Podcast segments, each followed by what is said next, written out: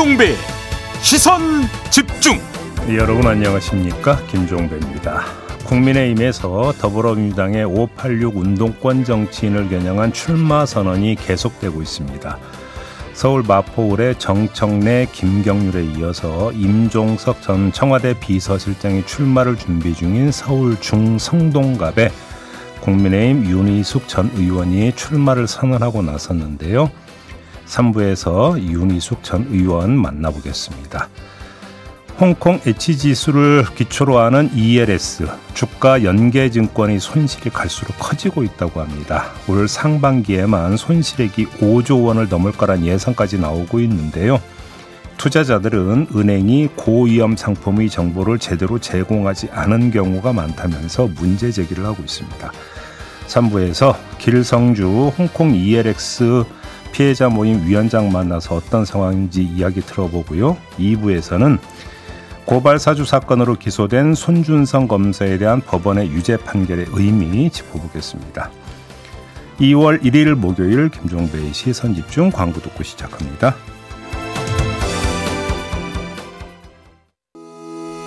시선 집중은 촌철님들의 다양한 목소리를 기다립니다. 짧은 건 50원, 긴 건 100원인 문자 메시지 샵 8001번, 스마트 라디오 미니와 유튜브 라이브로도 시선 집중과 함께 하실 수 있습니다. 믿고 듣는 진품 시사 김종배의 시선 집중.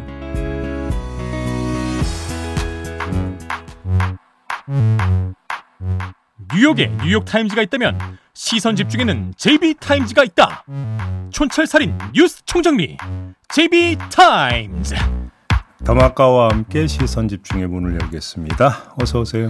네, 안녕하세요. 더마카입니다. 2월의 첫날인 오늘도 삐딱선 정신에 입각해서 주요 뉴스 챙겨 드릴 텐데요. 야, 벌써 2월이네. 그러니까요. 음. 시간이 정말 빠르다. 그죠? 네. 아, 빠른 거 느끼십니까? 빠르죠. 어, 매일매일 네. 뉴스 보다 보면 하루가 정신이 없어요. 시간의 너무 속, 금방 가요. 시간의 속도에 대한 체감은 나이와 비례한다는 거 아시죠? 예, 그래도 네. 제이비랑 한참 차이가 나서 괜찮습니다. 네, 네, 네. 네, 네. 네. 제 시간은 제이비의 음. 시간보다 한네배 정도 느리게 가지 않을까. 뭔 설명이 이렇게 길어. 라는 네. 생각을 하면서 네. 제이비에게 두 가지의 질문으로 시작을 하겠습니다. 일단, 써니디님.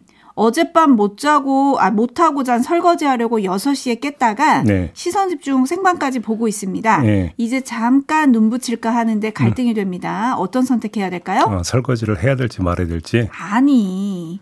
잘지 말지. 설거지는 다 했고. 아, 다 했고. 네. 어, 잘지 아니면 시선 집중 들을지. 그렇죠. 지금 그걸 질문이라고 하세요? 당연히 어. 시선 집중을 들으셔야지. 그러면 이건요. 6300님. 음. 제입에 여기 전주는 비가 아주 조금씩 내리고 있습니다. 네. 이번 주 일요일이 입춘이라고 하는데 벌써? 날씨는 이렇게 봄이 오는데 음. 우리 정치의 봄은 언제 올까요? 예보 좀 해주세요. 죄송합니다. 예보 능력이 저한테도 없네요. 한 치 앞도 모르는 인생 어떻게 예보를 하겠습니까? 기다리지 마시고 내가 만들어 간다고 생각하시는 게 가장 현명한 접근법이라고 생각합니다. 정치의... 오, 모, 모범 답안. 아니 오. 아니 정치의 봄을 내가 어떻게 만들어요? 정치라고 하는 게 가장 근본적인 주체는 주권자들인데 무슨 얘기하는 겁니까? 그렇기는 하지만 네, 늘 그러니까 선거 때 그렇게 얘기하시긴 하시지만 내가 만드는 까 조금 전에 그랬죠 모범 답안이라고 네. 혼자 감탄했지만 저는 공감이 안 된다. 란테르스님 좋아요부터 누르고 시작합니다라고 하셨는데 아주 모범적인 상황이시고요. 그리고 이인수님 미니로 보내주셨는데요. 화재 진압하다가 안타깝게 소중한 생명을 잃은 젊은 두 소방관의 명복을 빕니다라고 보내주셨는데요. 어젯밤에 경북 문경의 한 육가공 공장에서 발생한 화재로 고립이 됐던 소방관 두 분 결국 음. 숨이 진체로 발견이 됐습니다. 숨진 소방관은 문경 소방서 소속 30대 중반과 20대 후반의 젊은 소방관들이라 에휴. 더 안타까운 상황입니다. 네, 상가 고인의 명복을 빕니다. 네. 음. 이런 사고가 좀 일어나지 않았으면 좋겠다라는 네. 말씀도 드리면서 제비타임즈 본격적으로 시작해 보겠습니다. 오늘 주목할 첫 번째 뉴스 어떤 건가요?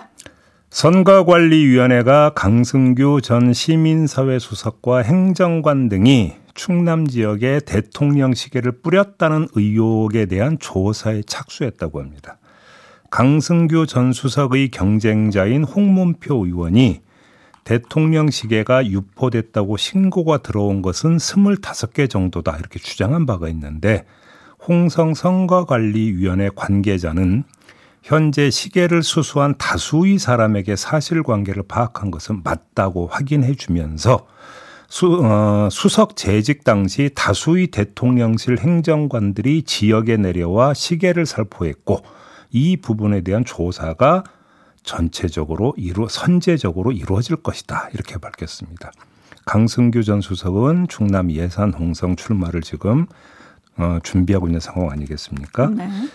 자, 이에 대해서 강승규 전 수석은 대통령실 시민사회 수석으로서 다양한 단체의 구성원들과 국정 철학 소통 간담회를 진행해 왔고 간담회 진행 후 절차에 따라 시계 등이 기념품으로 배부된 것이다. 이렇게 설명을 했다고 하는데요. 한마디로 이야기하면 선고용이 아니었다라는 주장입니다. 네, 담쟁이 넝쿨님이 저 국민학교 다닐 때 국회의원 선거 때 학교 앞에서 나눠주던 책받침이 떠오릅니다. 책받침은 애교였는데 점점점 해주셨는데 네. 선거용이 아니었다. 어떻게 봐야 될까요? 좀 넓혀보겠습니다. 이번엔 구미로 가겠습니다. 구미에서도 비슷한 의혹이 제기된 바가 있었는데요. 구미 을 선거구에 거주하는 주민이 지난해 12월 대통령실에 근무한 예비 후보자의 지인으로부터 윤석열 대통령 이름 석자가 새겨진 대통령 시계를 받았다고 주장을 했고 구민시 성관위가 조사에 나선 바가 있습니다. 거의 동일한 케이스가 충남과 경북에서 발생을 했다라는 이야기가 되겠습니다. 대통령 시계 나왔으니까 사례 하나 더 전해드릴까요? 여러분들 아마 뇌리에 남아있을 것 같은데 지난해 11월 1일 권성동 국민의힘 의원이 국회 행정안전위원회 전체 회의 때 윤재순 어, 대통령실 총무비서관에게 남자 시계 20개, 여자 시계 10개를 저희 사무실로 보내줄 수 있는지요? 라고 묻고 윤 비서관이 네 의원님 바로 조치하겠습니다. 라고 답한 문자 내용이 언론사 카메라에 포착이 된 적이 있었거든요. 기억하시죠? 네. 엿새 뒤인 그 11월 7일 아, 윤재순 비서관이 국회에 나와서 전달을 안 했다라고 주장을 했는데 바로 그 자리에 어, 김대기 당시 비서실장이 있었는데 이런 말을 했습니다. 한번 들어보시죠. 왜 바로 조치 안 하세요? 바로 조치하겠습니다. 이렇게 하셔놓고. 막 재고 그런 것도 다 봐야 되니까 저런 요구가 무지 많은 건 사실이고요. 근데 일일이 다 해드릴 수는 없죠. 네, 무지 많은 건 사실이라고 이야기를 했습니다. 그러면 그 무지 많은 요구 가운데 일부는 받아들여져서 제공이 됐을 거 아니겠습니까? 그러면 그렇게 제공된 대통령 시계 가운데 일부라도 선거용으로 쓰이고 있다면 이건 어떻게 되는 걸까요? 이걸 짚어봐야 되는 겁니다. 선거법 113조 기부행위 금지 조항 위반에 해당한다는 건 둘째 치고요. 더 근본적인 문제가 있습니다. 이른바 윤석열 시계는 국민 세금으로 제작된 국정 홍보용 기념품으로 봐야 됩니다. 근데 이것이 특정 정파 소속 인사들이 선거 운동용으로 쓰인다면 이건 심각한 문제가 될 수 있다는 겁니다. 따라서 문제의 본질에 접근하려면 누가 몇 개나 뿌렸느냐라고 하는 지엽적인 문제에서 벗어나서 대통령 시계, 윤석열 시계가 얼마나 제작돼서 어디에 어떻게 쓰였는지 전반적 실태 점검을 해야 된다. 이런 결론에 도달하게 되는 겁니다. 네, 그리고 어제 이 뉴스가 불거지자 이제 강승규 지금은 국민의힘 홍성군 예산군 국회의원 예비 후보로 뛰고 있는데 네. 강승규 후보가 직접 SNS에 이제 해명글을 올리면서 음. 이렇게 얘기를 했거든요. 간담회 진행, 기념품 배부 등 관련 절차에 따라 진행을 했다라고 얘기를 했어요. 음. 그러면 이 대통령 시계도 배부할 때 관련 절차가 있다는 거잖아요. 음. 그러면 그 절차에 따라서 어디에 얼만큼 누구한테 보냈는지 이런 거는 뭐 금방 확인할 수 있는 문제가 아닐까라는 네. 생각도 합니다. 그리고 사실 언제 뿌렸는지도 중요한 거 아니에요? 언제 누구에게 뿌렸는가? 그래서 그 강승규 전 수석의 경우에는 그 고향을 찾아서 행사를 명분으로 고향을 자주 찾는다라고 하는 지적은 이미 있었죠. 나온 바가 있었고 그렇죠. 결국은 그게 선거 출마를 위한 사전 정지자가 아니냐는 해석이 이미 따라 붙었습니다. 따라서 본인은 행사가 열렸고 거기서 한 것이다라고 하지만 일련의 맥이 형성이 되어 있다고도 볼 수 있는 여지가 있는 것이거든요. 그리고 제가 조금 전에 실태 점검이 필요하다고 했는데 그 실태 점검의 주체가 누가 돼야 되겠습니까? 대통령실이 가장 자발적으로 자진해서 나서야 되는 문제 아니겠습니까? 그렇죠. 오해를 불식시키기 위해서라도 이 점을 강조해서 말씀드리겠습니다. 네, 지난해 11월 운영위 국감 자리에서 김대기 비서실장이 유의하겠다라고 했었거든요. 네. 이후에 어떻게 관리되고 있는지 요거 좀 AS 뉴스가 좀 필요하지 않을까. 네. 네, 하는 생각이 좀 들고요. 제이비타임즈 다음 주목할 뉴스 오디오로 먼저 만나보시죠. 지난 2021년 민주당 전당대회 과정에서 돈봉투가 뿌려졌다는 의혹과 관련해 법원이 가장 먼저 재판을 받은 윤관석 의원에게 징역 2년의 실형을 선고했습니다. 전체 의혹의 첫 단계인 자금 조성 과정을 법원이 사실로 판단한 겁니다. 법원은 당시 돈봉투 자금을 조성한 과정을 모두 인정하며 강내구 전 한국수자원공사 상임감사에게 징역 1년 8개월과 벌금형을 함께 선고했습니다. 재판부는 정치 불신이 심각한 상황에서 정당 민주주의의 신뢰를 다시 훼손했다며 전당대회로 당선된 집권여당 대표의 영향력을 고려하면 불법성이 무겁다고 질타했습니다. 윤 의원은 당내 잔치인데다 금전적 보상을 받지 못하는 캠프 운동원들에게 실비 성격의 돈을 주는 정당 관행이 있다고 호소했지만 재판부는 그릇된 관행에 경종을 울리고 구태를 막아야 한다며 받아들이지 않았습니다. 이번 법원의 1차 판단 대상은 돈봉투 자금의 조성 과정까지만입니다. 네, 결국 이런 판결이 나왔는데요. 자, 이 판결에 대해서는 평하고 말 것도 없습니다. 자, 규제의 사각지대인 당내 선거에서의 그릇된 관행에 경종을 울리고 금권 선거의 구태가 반복되는 것을 막기 위해 이 사건 범행에 대한 엄중한 처벌이 필요하다라는 게 재판부의 판단이었는데 그냥 이 판단을 그대로 받아들이면 됩니다. 굳이 사족을 붙인다면 정당 민주주의는 당원의 자발적 참여에 기초하는 것인데 이것이 전부는 아닙니다. 당원의 참여를 왜곡하려는 어떠한 시도도 해서는 안 된다라는 조건이 함께 실현돼야 되는 겁니다. 근데 돈을 뿌려 가지고 당원의 참여의 결과를 어떻게든지 간에 유도하려고 한다라고 하는 것은 이것이야말로 반민주적 작태다. 이렇게 정리해서 봐야 되는 겁니다. 네, 뭐 5696님도 합당한 판결입니다. 돈을 이용해 민주주의를 더럽혔으니까요라고 보내 주셨는데, 네. 근데 이제 이 판결에 대해서는 평가는 뭐 대부분 이렇게 하시는 것 같은데 이 판결이 끝이 아니라는 거에 또 주목하는 시선도 많습니다. 왜냐하면 앞서 리포트에서 들으셨지만 일단 어제의 판결은 돈봉투 자금의 조성 과정까지만 얘기가 된 거거든요. 누구에게 어떻게 뿌렸는지는 아직은 판단이 이루어진 건 아니죠. 사법적 그렇죠. 판단이. 예. 그래서 현역 의원과 캠프 관계자들에 대한 조사가 아직 진행 중이고요. 재판에 넘겨지지도 않았습니다. 네. 때문에 총선을 앞두고 있다 보니까 현역 의원들이 조사를 받게 되는 그런 상황이 되는 거잖아요. 민주당은 네. 네. 더 곤욕스러울 것도 같고 또 공천 얘기도 좀 많이 나오더라고요. 그러니까 이미 뭐 이름이 그러니까 몇몇 이름이 지금 나오고 있는 상황 아닙니까? 그 전에 뭐 나온 적도 있었고. 자, 그러면 이렇게 이름이 공개된 의원들에 대해서 민주당이 어떻게 할 것이냐, 특히 공천에서 이 문제가 지금 중요한 체크 포인트가 되는 것이겠죠. 그러니까요. 네. 희나리님이 자본주의 선거에 무보수 도우미가 있을까요? 라고 물음표 던져주셨네요. 제가 이 자리에서 이런 얘기를 자꾸 하게 되는데요. 민주주의는요, 칼로 하는 것도 아니고 돌로 하는 것도 아니고요, 불, 라이터로 하는 것도 아니고 돈으로 하는 건 더더욱이 아닙니다. 말로 하는 거다. 어제 이렇게 얘기했죠. 내일 송영길 전 대표에 대한 관련 첫 재판이 있습니다. 네. 이 결과도 시선 집중하겠습니다. 제이비타임즈 다음 주목할 뉴스는요. 이재명 민주당 대표가 어제 신년 기자회견을 가졌습니다. 여기서 쏟아져 나온 말, 말, 말 가운데 저는 이걸 골랐습니다. 들어보시죠. 한동훈 비대위원장이 운동권 청산이 시대 정신이라고 하면서 8.16 심판론 내걸고 자객 공천한다는 분석이 나오고 있습니다. 이에 대해서 대표님 어떻게 생각하시는지 궁금합니다. 운동권 청산이니 뭐 자객 공천 이런 얘기들이 있는 것 같은데 사실 지금 청산해야 될 가장 중요한 과제는 검사 독재입니다. 그리고 언제나 그래야 되는 것처럼 남의 눈에 티보다는 자기 눈에 들보를 먼저 보도록 노력할 필요가 있다는 생각을 언제나 하고 있습니다.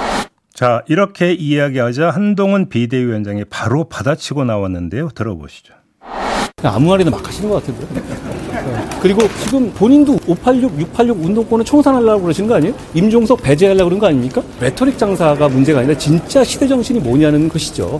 검사 독재라는 게 있어요. 검찰은 국민을 범죄로부터 보호하는 도구일 뿐이에요. 그렇죠? 그러면 그 도구 자체를 악마화하는 것은 국민을 범죄로부터 보호하는 역량을 줄어들게 하는 거란 말입니다. 저는 근데 아까 제가 기자회견 못 봤는데요. 그분 법카 뭐라고 하던가요? 뭐 뜨겁습니다. 네. 포인트는요? 자, 옳고 그름은 저는 판단하지 않겠습니다. 다만 이걸 보겠는데요. 이 설전이 뜨거워지면 뜨거워질수록 다시 말해서 이 문제가 선거의 전선이 돼버리면 돼버릴수록 누구에게 유리하고 누구에게 불리할, 불리할까. 오호. 요것만 짚어보려고 하는데요. 결, 결론부터 말씀드리면 한동훈 위원장한테 유리하다. 이런 말씀을 드립니다. 왜 유리합니까?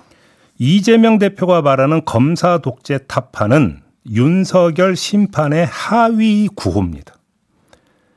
한동훈 위원장이 말하는 586 운동권 청사는 윤석열 심판을 희석시키려고 하는 구호입니다.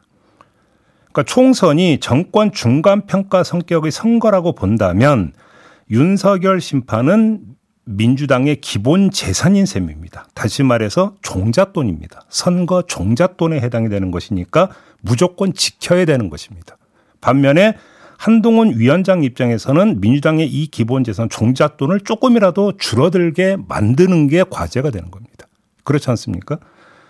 자, 한동훈 위원장이 운동권 청산론을 들고 나온 거는 바로 이 기본 재산 종잣돈을 깎아내리려고 하는 겁니다.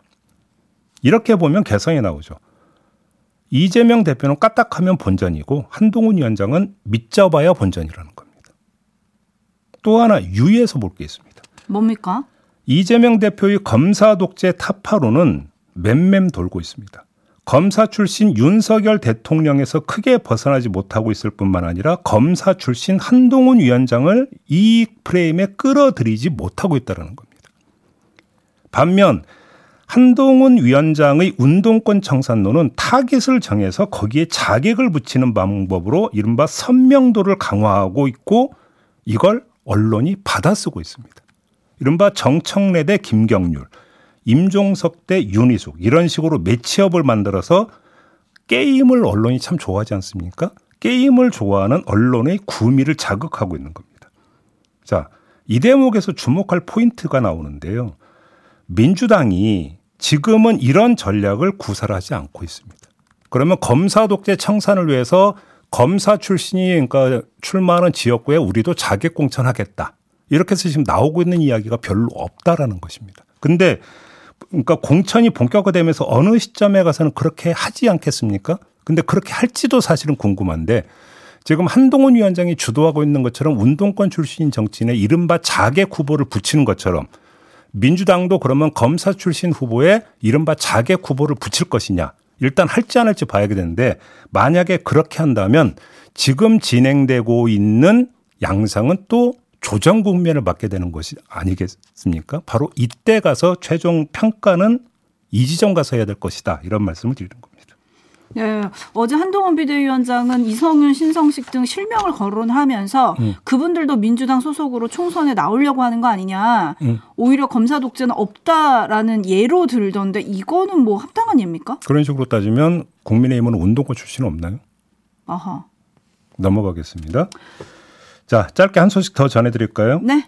위층 소음에 보복 소음으로 대응했던 40대 부부가 재판에 넘겨졌습니다. 1심에서는 각각 벌금 700만 원을 선고받았는데 2심 재판부가 형량을 더 올려버렸습니다. 부인에 대해서는 1심의 벌금형을 그대로 유지했지만 남편에게 징역 6개월에 집행유예 2년, 벌금 10만 원과 보호 관찰, 그리고 40시간의 스토킹 치료 강의 수강을 선고를 했어요. 어, 이들이 어떻게 했길래요? 어, 2021년 11월 12일부터 2022년 1월 1일까지 아파트 천장에 스피커를 설치한 다음에 10번에 걸쳐서 소음에 해당하는 음향을 송출을 했다고 합니다. 이 부분은 스피커 앰프 등 장비를 구입하고 인터넷에 층간소음 복수용 음악을 검색한 뒤에 생활소음 데스메탈이라고는 장르가 있답니다. 데스메탈, 그 다음에 귀신 소리까지 들었다고 합니다. 그래서 결국은 재판에 넘겨져서 이런 지금 판결이 나왔는데 차라리 이렇게 들였던 노력과 비용으로 케이크 하나 사들고 위층 찾아가서 웃으면서 우리 조금만 자제하면서 화목하게 지내 보아요라고 이야기를 했으면 여기까지 왔겠느냐라는 말씀을 드리고 싶고요. 인터넷과 유튜브 등등에서 층간 소음에 대응하고 보복하는 방법 이런 것들이 많이 돌고 있더라고요. 행위하라도 그런 거 따라야 될 건 어떻게 되는 거냐? 요렇게 된다라고 하는 것들을 지금 제가 말씀드리기 위해서 이 뉴스를 골랐다. 이런 말씀도 함께 드리도록 하겠습니다.